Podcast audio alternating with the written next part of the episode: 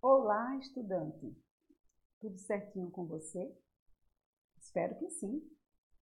Aqui quem fala é a professora Linalva Barros, do curso de Tradução e Interpretação em Libras. Você está na, na unidade 1 do seu com a temática A História do Tradutor e Intérprete de Libras no Brasil e no Mundo. O tema desse podcast é a história do INES.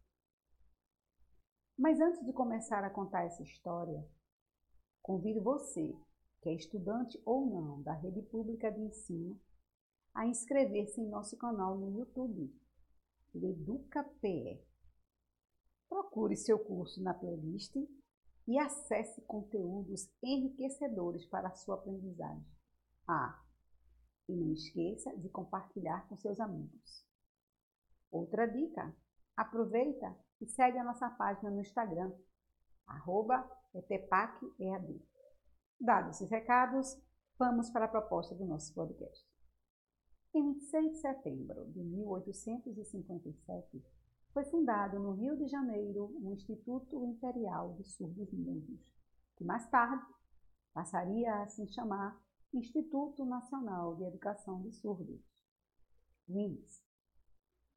O INES é um órgão do Ministério da Educação que atende alunos surdos da educação infantil até o ensino médio, além de oferecer ensino profissionalizante e estágios remunerados que ajudam a inserir os surdos no mercado de trabalho. O INES também apoia e promove a pesquisa de novas metodologias a serem aplicadas no ensino das pessoas surdas, além de prestar atendimento psicológico, fonoaudiológico e social à comunidade surda. O Instituto Nacional de Educação dos Surdos, Unidos, dedica-se ao ensino de crianças surdas há mais de 160 anos e atende hoje em dia a cerca de 600 alunos. Por ser a única instituição especializada na educação de surdos nesta região do mundo, por muito tempo, o INES recebeu alunos de todo o Brasil e de países ao redor que não possuíam instituições similares. Inicialmente, a língua de sinais praticada era a língua de sinais francesa, devido à nacionalidade de Rouet, que teve forte influência na elaboração da língua brasileira de sinais, Libras. Até hoje, o INES é a maior referência quanto ao ensino da comunidade surda no Brasil.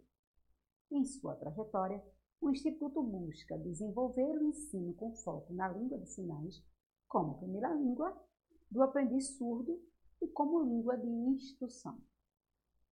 No seu percurso de quase dois séculos, o Instituto respondeu por outras denominações, sendo que a mudança mais significativa deu-se no ano de 1957, que foi a substituição da palavra mudo pela palavra educação.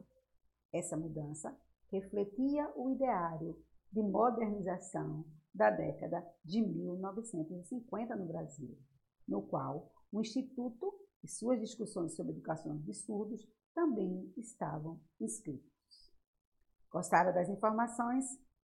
Obrigado por sua atenção.